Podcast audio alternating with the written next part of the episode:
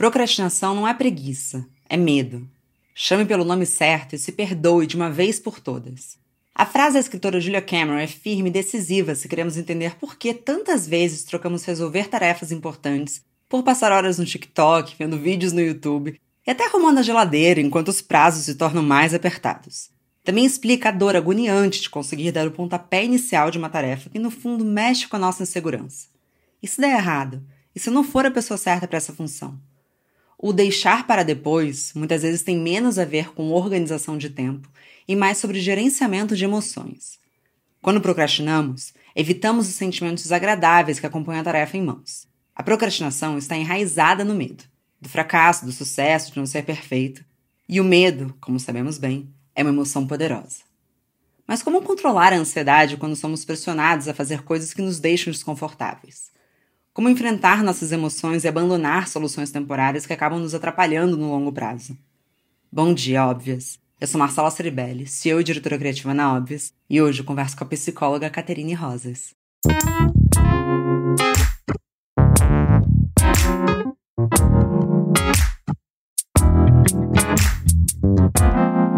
Bom dia, óbvias. Bom dia, Catarine Marcela. Já começa rindo.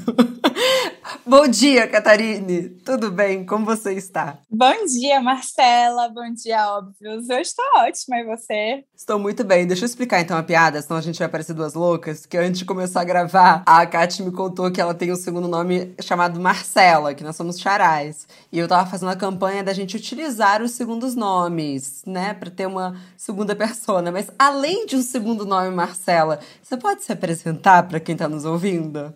Posso, claro, com todo prazer. Então, gente, além de ser Catarina e Marcela, eu também sou psicóloga clínica, trabalhando aí, me aventurando nas redes sociais, no Instagram. É, eu atuo majoritariamente com mulheres, procurando aí desenvolver uma autoestima mais saudável e relacionamentos duradouros e felizes. Queremos, gostamos. Nossa pauta hoje é sobre procrastinação. Então, antes da gente entrar na parte clínica da questão, queria saber de uma parte pessoal. Você procrastina, Kate? Como não? E quem não, né? Quem não? Quem é esta pessoa que não procrastina? E assim, Marcela, eu acho que nunca antes houve um período tão fértil, um terreno tão fértil para a gente falar sobre procrastinação, se não na pandemia do novo coronavírus é, que eu tenho certeza absoluta, assim, que eu não estou falando só das minhas pacientes, e nem de mim só pessoalmente, né? Mas de um geral aí coletivo, porque a pandemia, e aí tem artigos sobre isso já, né? divulgados aí na internet, super de fácil acesso, que falam que a pandemia proporcionou maior índice de procrastinação. E aí tem tudo a ver uma coisa com a outra, infelizmente, né? É, eu fico em dúvida se é porque a gente foi cobrado em dobro sobre produzir então, cobrar uma produtividade que não era viável em meio a uma crise sanitária, ou se é porque o nosso emocional estava mais abalado do que nunca, porque o que eu aprendi com você, e foi o início é, desse nosso contato, é que a procrastinação diz muito também sobre a nossa insegurança. Então, na verdade, eu acho que pra gente começar do iníciozinho, antes que a gente também já se embole, a gente tem um entendimento errado sobre o que é a procrastinação? Eu entendo que sim, porque na maioria das vezes, quando a gente escuta falar sobre procrastinação, eu percebo que já está amarrotado ali um juízo de valor, que a gente acaba entendendo a procrastinação como preguiça ou como qualquer coisa assim que é menos verdadeira, menos próxima do real significado, né, da procrastinação. Então, procrastinação nada mais é, fazendo aí essa descrição, do que um atraso mesmo, né, de, desnecessário e às vezes inconsciente para você realizar uma tarefa ou inclusive uma tomada de decisão. E aí, falando sobre a relação entre procrastinação e insegurança, a insegurança, falando dela especificamente, eu percebo que ela pouco surge de forma solitária, de forma autônoma. Ela, na maioria das vezes, aparece meio que escondida através de uma outra emoção, sentimento ou comportamento. Então, a gente pode falar da procrastinação, mas a gente poderia falar facilmente também do ciúme. É uma emoção, é um comportamento, na verdade, que surge através da emoção da insegurança, né? Eu gostei desse gancho do ciúme, porque talvez tanto a procrastinação quanto os ciúmes, e a gente já falou de ciúmes aqui do programa, eles não vêm de fatos reais. Então, por exemplo, a Julia Cameron, ela fala que ela é muito insistente na ideia de que procrastinação não é preguiça, é medo. E se você pensar que o medo tá quase sempre baseado em fantasias na nossa cabeça, tá muito conectado com o ciúme, que ciúme também não necessariamente são mentiras que você conta, mas é, necessariamente vem de fantasias que você vai criando que podem se realizar ou não na sua cabeça. Faz sentido o paralelo que eu tracei aqui? Total. Porque a psicologia é, a terapia cognitiva comportamental, né, mais especificamente, que é a abordagem que eu sigo é, enquanto terapeuta, fala sobre o ciúme é que ele é uma emoção natural e que todos nós, seres humanos, é, somos passíveis de ter. Só que o problemático da questão vem quando o ciúme traz comportamentos que são prejudiciais para outra pessoa, inclusive para você mesma. Então, é, tudo bem, estou sentindo ciúme, ele está ali isolado, tranquilo, uma hora ele vai embora, a depender de como eu vou saber manusear isso. Mas torna a questão toda problemática a partir do momento que eu desenvolvo outros hábitos. O hábito de stalkear, por exemplo, de ter minha vida social completamente anulada, porque eu fico ali focada no telefone procurando saber onde é que ele está, enfim. E aí a gente fala sobre insegurança quando a gente está falando de ciúme, né?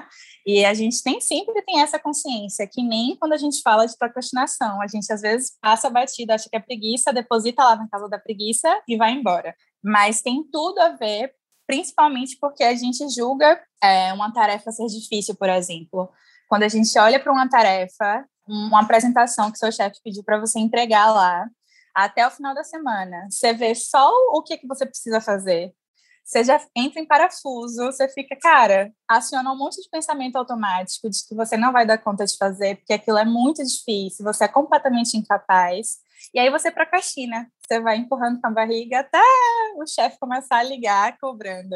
É, eu acho que quando a gente fala dos medos que causam procrastinação, tem o medo de você fazer errado, o medo de você não dar conta. É, eu até fiquei um pouco meditando na ideia de quando que eu procrastino, porque a minha primeira reação é falar, não, eu não procrastino nunca. Porque, de fato, eu sou hiper produtiva, é até uma questão. Mas eu fiquei pensando, Kátia, que, por exemplo, quando eu preciso escrever o roteiro, às vezes eu enrolo para começar e eu sei que não é preguiça, porque eu não fico deitada é, enrolando. Eu substituo, por exemplo, por funções mais burocráticas, mais operacionais. Então, eu vou resolver algum problema que para mim é muito mais prático do que encarar que quando eu vou escrever um texto, eu tenho que encarar as minhas inseguranças, tenho que encarar a minha síndrome da impostora.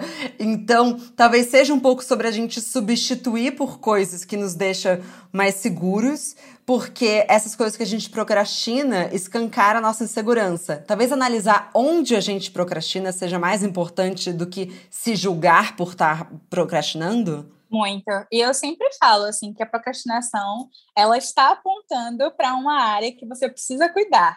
E aí você seja ágil e tenha uma super dose de autoconhecimento aí em dia para saber qual área é essa. Porque é isso que você falou agora, por exemplo, da síndrome da impostora. Nossa, cara, como que isso é pertinente com as mulheres que eu trabalho, sabe? É muito, muito, é muito comum mesmo.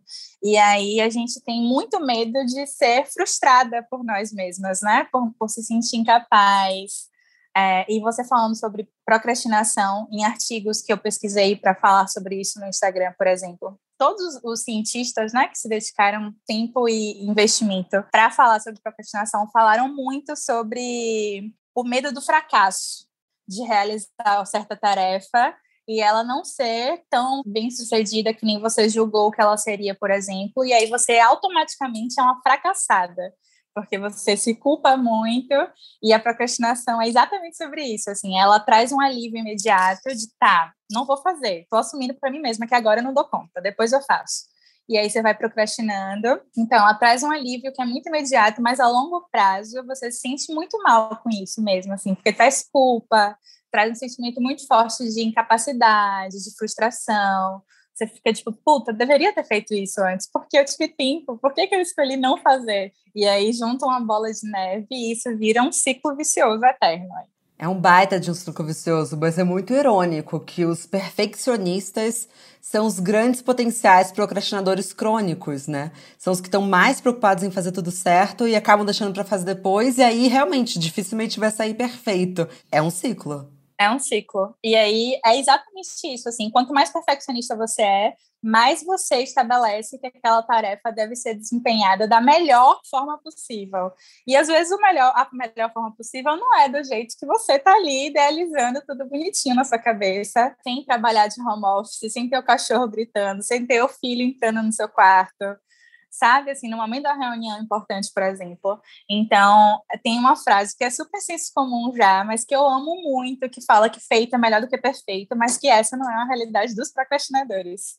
Então, às vezes é melhor você jogar lá no ideal inalcançável de atividade é, realizada e não realizar ela fatidicamente, deixar ela lá e se sentindo cada vez pior por você não ter conseguido fazer isso naquele momento. Eu tô lendo O Caminho do Artista, da Julia Cameron, e tô fazendo a jornada dela de 12 semanas, estou fazendo as minhas páginas matinais, para quem não é familiarizado com o método, basicamente você tem que acordar, e a primeira coisa que você faz são essas páginas matinais que você tem que escrever três páginas, que é, ela chama de uma drenagem mental. Então você coloca tudo que tá na sua cabeça e ela fala que a primeira premissa é que, assim, escreva qualquer coisa. Se você não souber o que você tem que escrever, você pode escrever assim: não tem que escrever hoje, não tem que escrever hoje.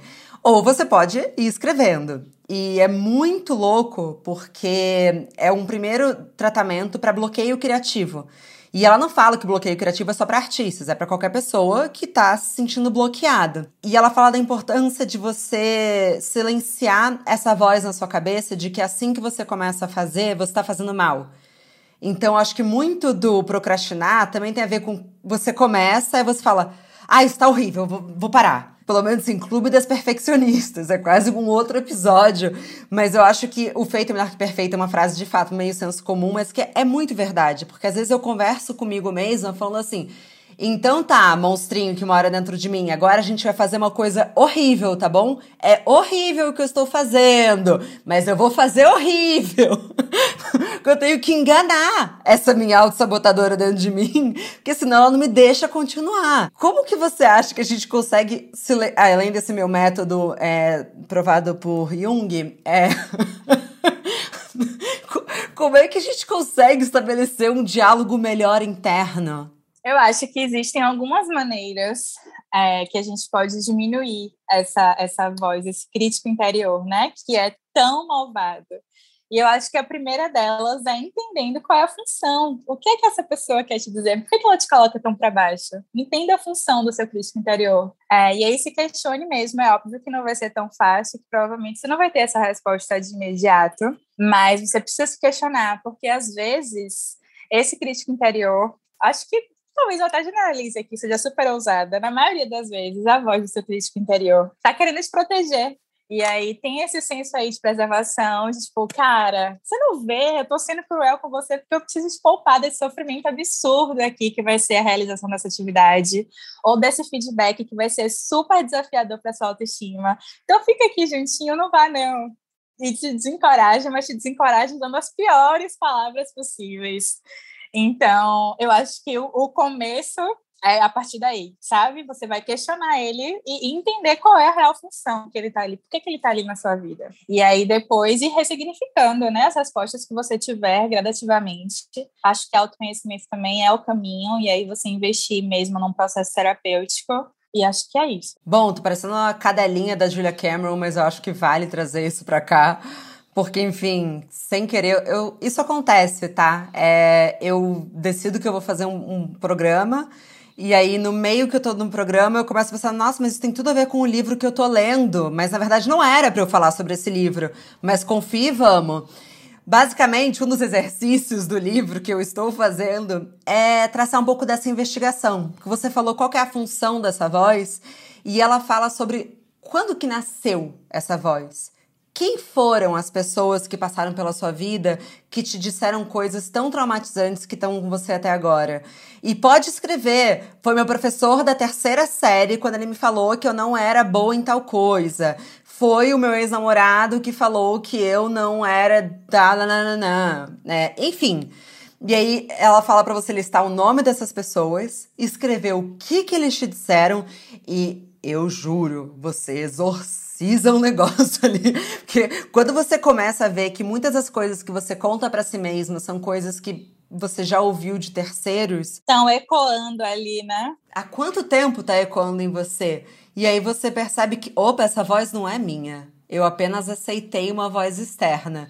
Então, acho que é um exercício que é útil. Mas chega de falar do Julia Cameron. Quero falar, na verdade, de uma pesquisa muito legal, é, que foi uma das primeiras pesquisas da procrastinação, que foi feita no início dos anos 2000 por pesquisadores da Case Western Reserve University em Ohio. Basicamente, eles primeiro levaram as pessoas a se sentirem mal, então pedindo que eles lessem histórias tristes e pesaram o clima e mostraram que isso aumentava a inclinação para procrastinar. Então, Quanto mais eles recebiam notícias ruins, menos vontade eles tinham de fazer as coisas que eram úteis. E, com essa mesma equipe, quando eles congelavam o humor deles em coisas boas, tipo ouvindo boas músicas e outras coisas, menos eles estavam propensos a procrastinar. Por que, que eu tô trazendo isso? Primeiro, pela questão da pandemia, porque é muito difícil de ser produtivo quando você tá triste, mas também porque fala-se muito sobre gerenciamento de tempo quando às vezes a gente deveria estar falando sobre gerenciamento de humor. Me explico. A gente fala da importância, então, essa tarefa vai levar 40 minutos, depois isso vai. Tá bom, mas como é que você está preparando o terreno para você ser produtivo?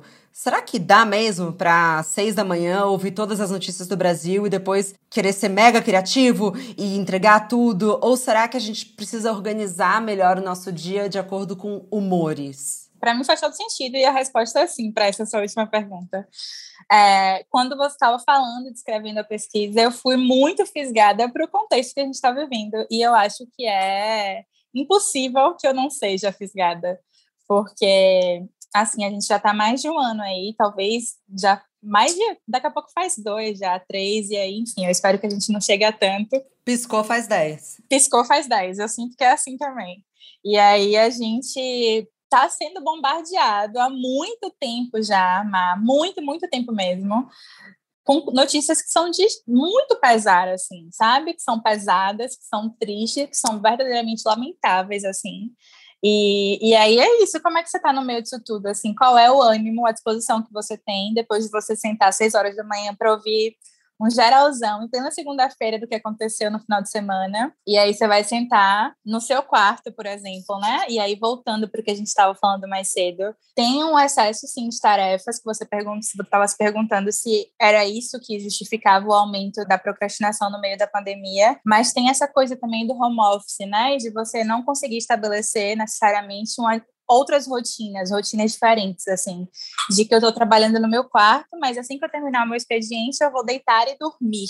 Existe um, uma dificuldade de fazer esse desligamento, né? Que você não tinha antes porque você ia para o escritório, voltava e dormia e sabia que quando você entrava em casa, aquele dali era seu momento de deixar seu trabalho para fora. Saudades. É, muitas. Do que não vivi, na verdade, né? Porque por mais que o home office seja mais grave, a tecnologia nos segue, né? A tecnologia já trouxe para dentro de casa o trabalho. E eu fico me perguntando se o que a gente acha que é enrolação, preguiça e até a procrastinação não é apenas a gente descansando? Você acha que a gente perdeu o valor do descanso? Totalmente. E aí me permita voltar para a pandemia, mas saiu um termo aí que a OMS, inclusive, né, definiu como fadiga pandêmica, você certamente já deve ter escutado falar, mas que nada mais é do que o cansaço da pandemia. E aí o cansaço de diversas ordens, é óbvio que para cada um vai ser mais intenso do que para outra pessoa. Existe aí uma escala que é muito pessoal mesmo, né?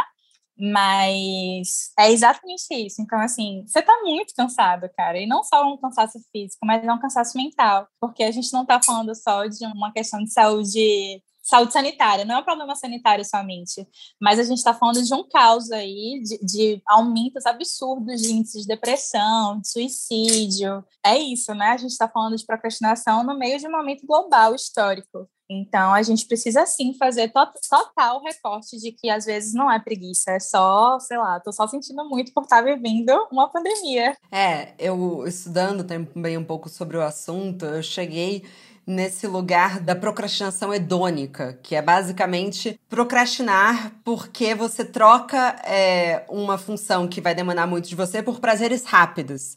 Inclusive, tem um estudo muito bom falando sobre essa regulação emocional da procrastinação, que explica fenômenos modernos como o número de views de vídeos de gatos online. É, tem uma pesquisa é, com milhares de pessoas confirmando que a procrastinação é um motivo comum para assistir os vídeos de gato e que toda vez que você assiste, aumenta o humor positivo. Então eu coloco aqui gato, meme, tudo isso. Só que o que acontece é, a gente tem esses sopros de dopamina e de prazer muito acessíveis, né?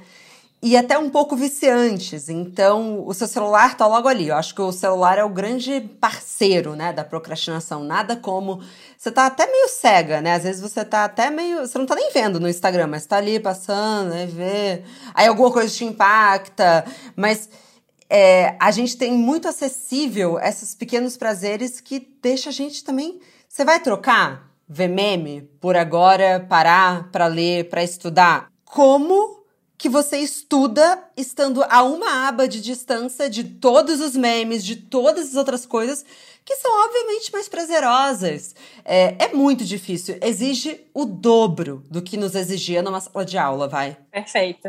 Eu estava conversando sobre isso com uma paciente semana passada, que é uma paciente que é universitária ainda, e ela me trouxe isso com muito pesar, assim, de que, porra, eu estava numa sala que tudo ali dentro foi milimetricamente calculado para que eu prestasse atenção na aula. E aí a gente muda, eu passei a vida toda estando nesse padrão de ensino, e aí em menos de dois anos eu tenho que me adaptar novamente a um outro tipo de ensino, mas é um ensino que é muito tentador. Tentador não, mas desafiador, porque as tentações são muitas. Então, é isso que você falou. Você está uma aba de, de explorar tudo que o universo online tem para te oferecer. Então, você existe ali uma luta mesmo. A gente pode colocar como uma luta interna de você querendo se concentrar ao máximo e você ali super tentada a pegar o celular e responder uma mensagem, aí entrar no Instagram e ficar nesse processo lá de, de cegueira mesmo, absoluta mas passando um tempo, porque naquele momento você não está dando conta de resolver uma obrigação, talvez, né? Acadêmica. Porque dificilmente você vai abrir o TikTok e vai sentir frustração, ressentimento, culpa. É, exato. E muitas das tarefas do dia a dia, que incluem as nossas responsabilidades, são grandes gatilhos pra, puta, não tô conseguindo entregar meu trabalho, tô magoada com isso. Então a gente fica tapando esse buraco. O problema é que depois bate uma culpa, né? E como bate? E eu acho que é um processo que uma coisa vai puxando outra, assim, de porra, tenho que entregar agora esse trabalho. E aí não dou conta de fazer. E ai, meu Deus, mas se eu não fizer, eu posso ser demitida. E aí você entra num ritmo de pensamentos, assim, é, que são pensamentos questionadores mesmo, né? Que vão te levando a se questionar. E aí, no final das contas, você não tem resposta nenhuma, mas você está ali diante de uma cadeira cheia de pequenas angústias que viraram um grande monstro, assim, que nem aquela pilha de roupa que de noite você acha que é uma pessoa te olhando. Aquela é sua angústia no final do dia, sabe? Tipo, é muita coisa e eu só sou uma. Será que é um fantasma? Será que é demissão? Será que eu sou muito incapaz? Enfim, é, é muito, muito angustiante mesmo. É a pilha de roupa e o hall de sucessos das redes sociais, né? Porque ninguém tá contando derrota, e os coaches virtuais dizendo: eu nunca desisti dos meus sonhos, cada batalha tipo, puta, desculpa, eu desisti de três sonhos hoje. Só essa semana. É por isso que eu achei fantástico que você começou me perguntando se eu procrastino. Marcelo, eu procrastino muito, assim, muito mesmo. E eu acho muito legal que a gente fale sobre isso, porque a gente está. Você me tornou humana, você me deu a possibilidade de eu te responder que sim, eu procrastino, porque eu sou humana. E a gente vai humanizando esse, essas pessoas, o que o coach tira um pouco, né? De que, tipo, sou invencível, sou foda pra caralho, tô aqui realizando três sonhos por dia. Eu não, eu sou psicóloga, beleza. Isso é uma coisa para mim, né? Tenho meu diploma lá bonitinho, mas sou procrastinadora, luto contra isso, inclusive, sabe? Tenho desenvolvido várias técnicas aí para fazer com que isso seja menos constante, que me traga menos sofrimento para minha rotina de forma geral. Mas é isso, a gente está tendo que lidar com o que a gente consegue fazer, de pouquinho em pouquinho, sem muita cobrança também. Eu acho que, assim, existe um equilíbrio aí que a gente tem que encontrar, mas que talvez a etapa número um seja um pouco do que você falou, né? Para sair desse ciclo, você precisa de autoconhecimento. Então, ao invés de você colocar, ah, eu tô com preguiça, não, ai, eu tô com medo de começar a dar errado. Talvez usar o vocabulário certo com nós mesmos seja uma primeira etapa, esse reconhecer pode ser o início de sair desse ciclo? Totalmente. É, é o seu autoconhecimento que vai romper com esse padrão, porque ele passa a ser um padrão né, na sua rotina. Então, assim, às vezes a gente não está nem preparada para ouvir qual é a resposta. Isso de porra, na verdade, não é preguiça, é só porque eu acho que eu não sou boa o suficiente para fazer isso. Isso que eu estou fazendo não vai ficar tão legal que nem eu achei que ficaria. Ou que outra, minha colega de trabalho fizesse, que ficaria certamente incrível. E aí a gente volta para assim, a insegurança, né, Map? Nossa, a comparação é, é maravilhoso, né? A comparação é uma ração para você procrastinar, né? Você pegar, numa tal pessoa já fez isso de tal forma. É, ferrou, eu nunca vou ser tão boa. Nunca, nunca. E aí, de novo, você abre o Instagram, você tá lá, a pessoa tá, tipo, Forbes under 30. E você tá lá, tipo, meu Deus, encarando a pilha de roupa de angústia, sabe? Da cadeira lá da sua casa, no seu quarto no escuro. É tudo muito, muito, muito difícil, assim mesmo. Não é nada fácil. E eu faço questão de reforçar que, que se fosse fácil, a gente não estaria falando sobre isso aqui hoje, porque todo mundo conseguiria ter resolvido já, sem maiores questões. Mas é possível, sabe? Eu acho que tem coisas que você pode ir fazendo e implementando no seu dia que vão te fazer você ser uma pessoa menos procrastinadora, por exemplo. E eu, eu tô falando isso porque eu realmente acredito. Então, sei lá, estabelecer rotinas de fazer o que você precisa fazer, e aí não, isso é inegociável, eu sei que eu preciso fazer, então eu vou lá. E aí depois estabelecer uma rotina de descanso, na verdade, né? Porque você precisa fazer as duas coisas. Não dá conta de você fazer tudo que você precisa fazer academicamente ou profissionalmente falando e ficar ali no, no mundo dos workaholics e, e sofrer por isso, né? Em relação à sua saúde mental e saúde física mesmo. Estabelecer uma hierarquia de prioridades. Então, não tem como você fazer tudo de uma vez só. O que é, que é mais importante, né? Qual é o prazo mais perto? Resolva isso agora. Eu vou te interromper aqui só porque eu sou muito adepta disso. Eu sou viciada em listas e eu estabeleço por isso mesmo. Vamos pela coisinha mais fácil. Porque a minha sensação, Kátia, é que o mais difícil é você começar. Então, uma vez que eu já arrumei minha cama, que eu já arrumei a mesa do escritório, que eu já troquei de roupa, eu vou fazendo pequenas coisas e eu começo a me dar o fluxo da produtividade. Porque se eu começar pelo mais difícil, aí não vai dar certo. E procrastinação tem muito a ver com isso também, mas assim, de que, tipo assim, tá, tô procrastinando uma tarefa, mas não é qualquer tarefa. E aqui fazendo recorte de Catarina sendo, sendo estudante do terceiro ano, e a tarefa é uma tarefa de química. Sou uma zero esquerda para química, sabe? Não é uma tarefa que eu tenho interesse, não vai me dar prazer nenhum. Então, assim, de onde é que eu quero tirar a disposição para fazer isso? Então, você tem que lutar aí com muitas pequenas coisas até você de fato conseguir tirar é, o preciso fazer da cabeça e definitivamente ir fazer. Então, tem, a procrastinação tem a ver com muitas coisas. Eu fico pensando o quanto que também as pessoas falam que elas estão com preguiça de fazer um exercício físico e ficar de chapadinhas de endorfina. É, e na verdade é um pouco dessa procrastinação mesmo, porque você ir fazer um esporte que você é novo, todo mundo é ruim no início, você tem que aceitar. Desculpa, gente, ninguém é, correu bem a primeira vez que correu, ninguém nadou bem, todo mundo é ruim no início. Então eu fico pensando, quando as pessoas falam, ah, eu sou muito preguiçosa, não é também muito medo de tentar algo novo e ver que não é tão bom ali. E é um ciclo demorado mesmo. Então, enfim, me deu esse negócio agora pensando, nossa, talvez não seja preguiça, talvez a batalha para virar uma chapadinha de endorfina seja uma batalha contra a insegurança, não contra a energia física. Perfeito. E esse movimento de dar o primeiro passo que você estava falando aí agora, ele é difícil para um caraca, assim, não é uma coisa, tá, tá bom, segunda-feira eu vou começar na academia, não tem santo que me faça sei lá, atrapalhar a minha rotina de exercício físico. Não é assim, aí você acorda segunda-feira, você fica, meu Deus, não dou conta de ir, tô cansada mesmo, assim. é, em plena segunda-feira, às seis horas da manhã, claro que eu não vou para academia. Então, o primeiro passo, e aí é muito, muito difícil você sair da sua zona de conforto e bater o pé na porta e, e, iniciar sua rotina de atividade física, por exemplo. Então, assim, às vezes você vai, você consegue ir, você vence esse medo, essa insegurança, e é super prazeroso. E aí a gente fica totalmente hashtag chapadinha de endorfina e com motivação de voltar lá na terça e talvez na quarta e na quinta. Mas o primeiro passo é sempre o mais difícil. Eu acho que para tudo.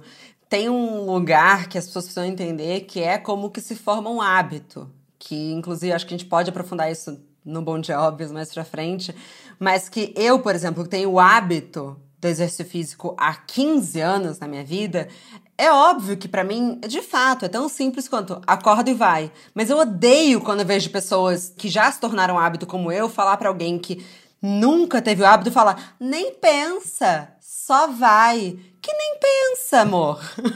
é que nem falar para uma pessoa, é, não, não fica triste. Sabe assim, não, quando a pessoa tem uma barreira para fazer alguma atividade, a maior barreira, na grande parte das vezes, é o pensamento. Então, assim, deixa ela pensar, deixa ela raciocinar, mas deixa ela criar novos gatilhos mentais para que aquilo se torne mais fácil. Mas não, não dá para você dar um conselho do auge de quem já tem muita experiência. E eu acho que esse é muito do perigo dos conselhos que a gente vê na internet, que estão muito, né? É, o snack. Então vai, você consegue. Você tem o mesmo número de horas no dia do que a Beyoncé. Foda-se! Ela é virginiana!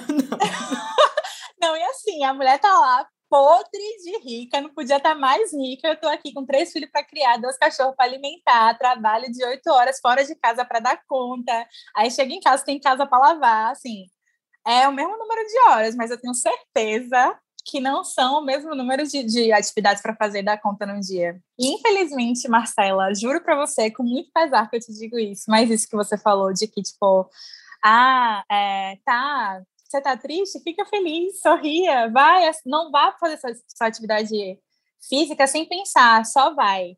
Tem psicólogas fazendo isso com outras pessoas, sabe? E assim, tudo bem que para você é um hábito, você já construiu ele e ele está totalmente adequado aí à sua rotina e seu modo de existir no mundo.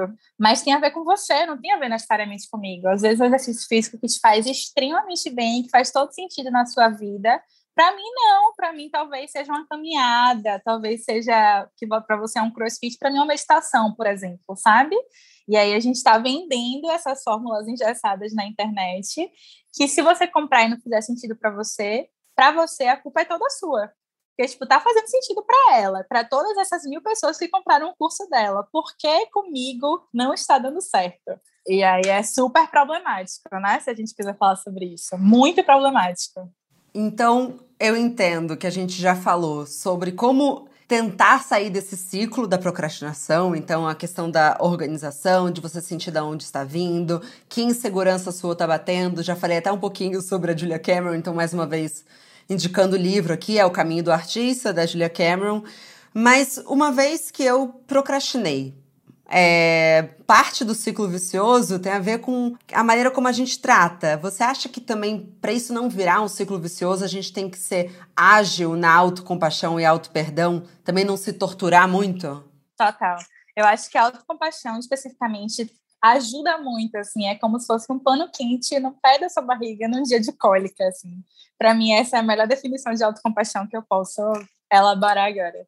Mas é isso, né? Quando a gente procrastina e isso sai do nosso de coisas que a gente deveria fazer, porque você nunca está lá estabelecendo no seu dia que depois que você tiver é, o comando da atividade que você tem que desenvolver, você vai procrastinar. A procrastinação nunca está no to-do list, mas ela aparece no seu dia.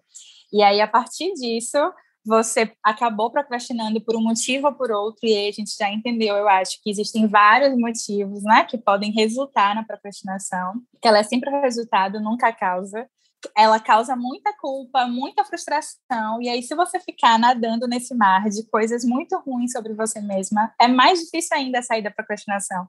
Então, se você vier com a dose cavalar de autocompaixão, sabe? E, e, e entender que talvez não seja preguiça, que talvez a gente esteja falando de um momento, enfim, pandêmico que a gente está vivendo, que talvez seja cansaço, que talvez seja tantas coisas, sabe, Mar? Eu lembro que quando eu tava, eu juro por Deus, eu devia estar tá na sétima série e uma coleguinha de sala falou assim para mim: nunca deixe para amanhã o que você pode fazer hoje.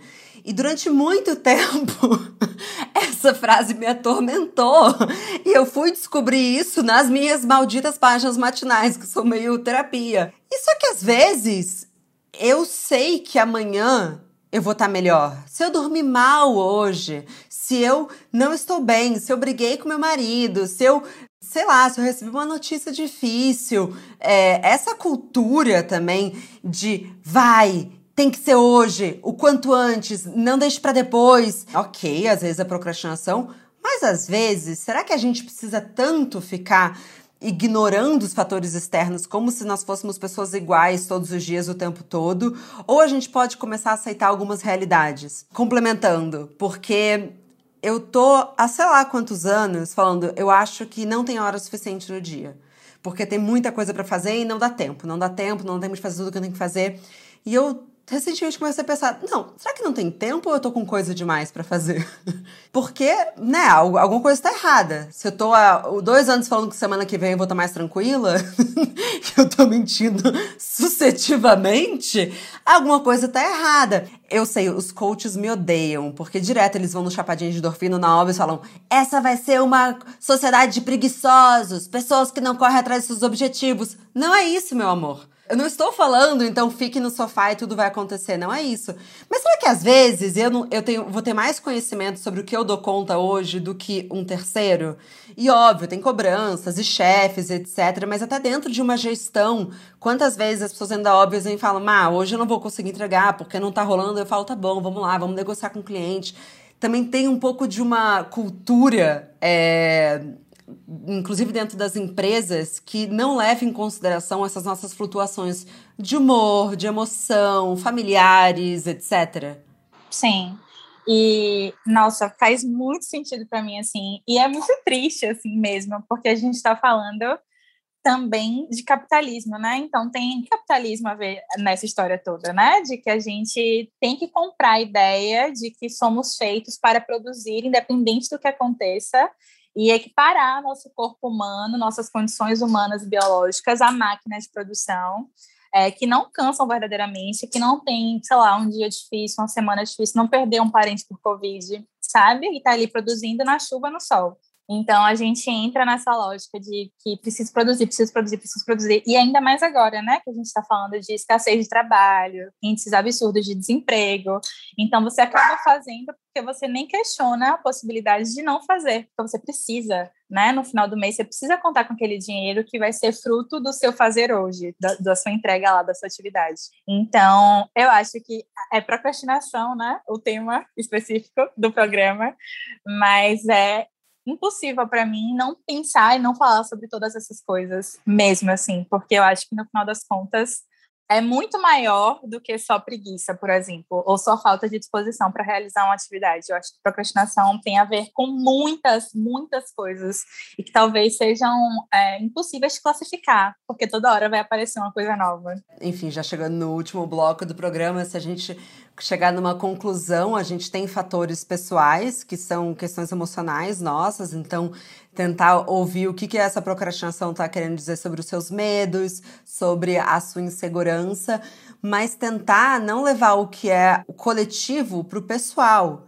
Então, se a gente está vivendo no coletivo um momento tão ruim, hum, talvez você não esteja com preguiça, é, talvez você esteja exausta. E como não estar exausta nesse momento, né? Não descobri ainda, assim mesmo. Eu acho que eu tô oscilando aí, junto de muitas pessoas e muitas mulheres aí, falando profissionalmente, mas falando também de grandes amigas e pessoas, mulheres de referência na minha família, né? É, a gente está aí exausta, todas nós. E aí falando, fazendo esse recorte de gênero mesmo, porque é sabido que mulheres têm muito mais atividades para dar conta é, e jornadas múltiplas de trabalho para conciliar do que homens, né? enfim, não tem como falar procrastinação de gênero também, sabe? Pra gente finalizar, Kátia, é óbvio que a gente não vai fazer nesse programa cinco passos para você parar de procrastinar hoje. Porque, né?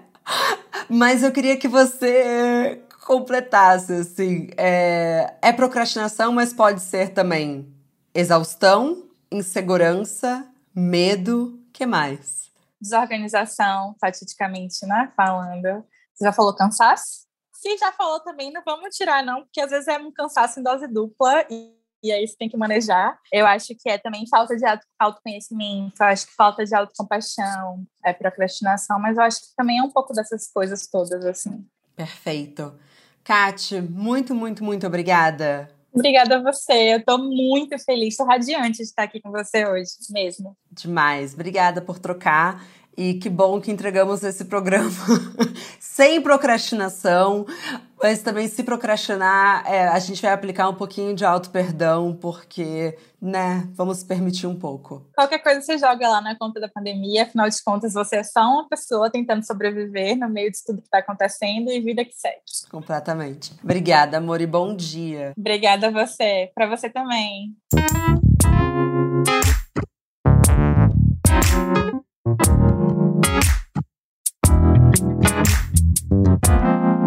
Muito obrigada também a você que nos escutou até aqui. Mas a nossa conversa não tem fim. Continuamos semanalmente na nossa newsletter, que você pode se inscrever no www.obvious.cc, no Instagram, arroba e com comentários e sugestões sempre com carinho, no bomdia.obvious.cc. Bom dia, Óbvias!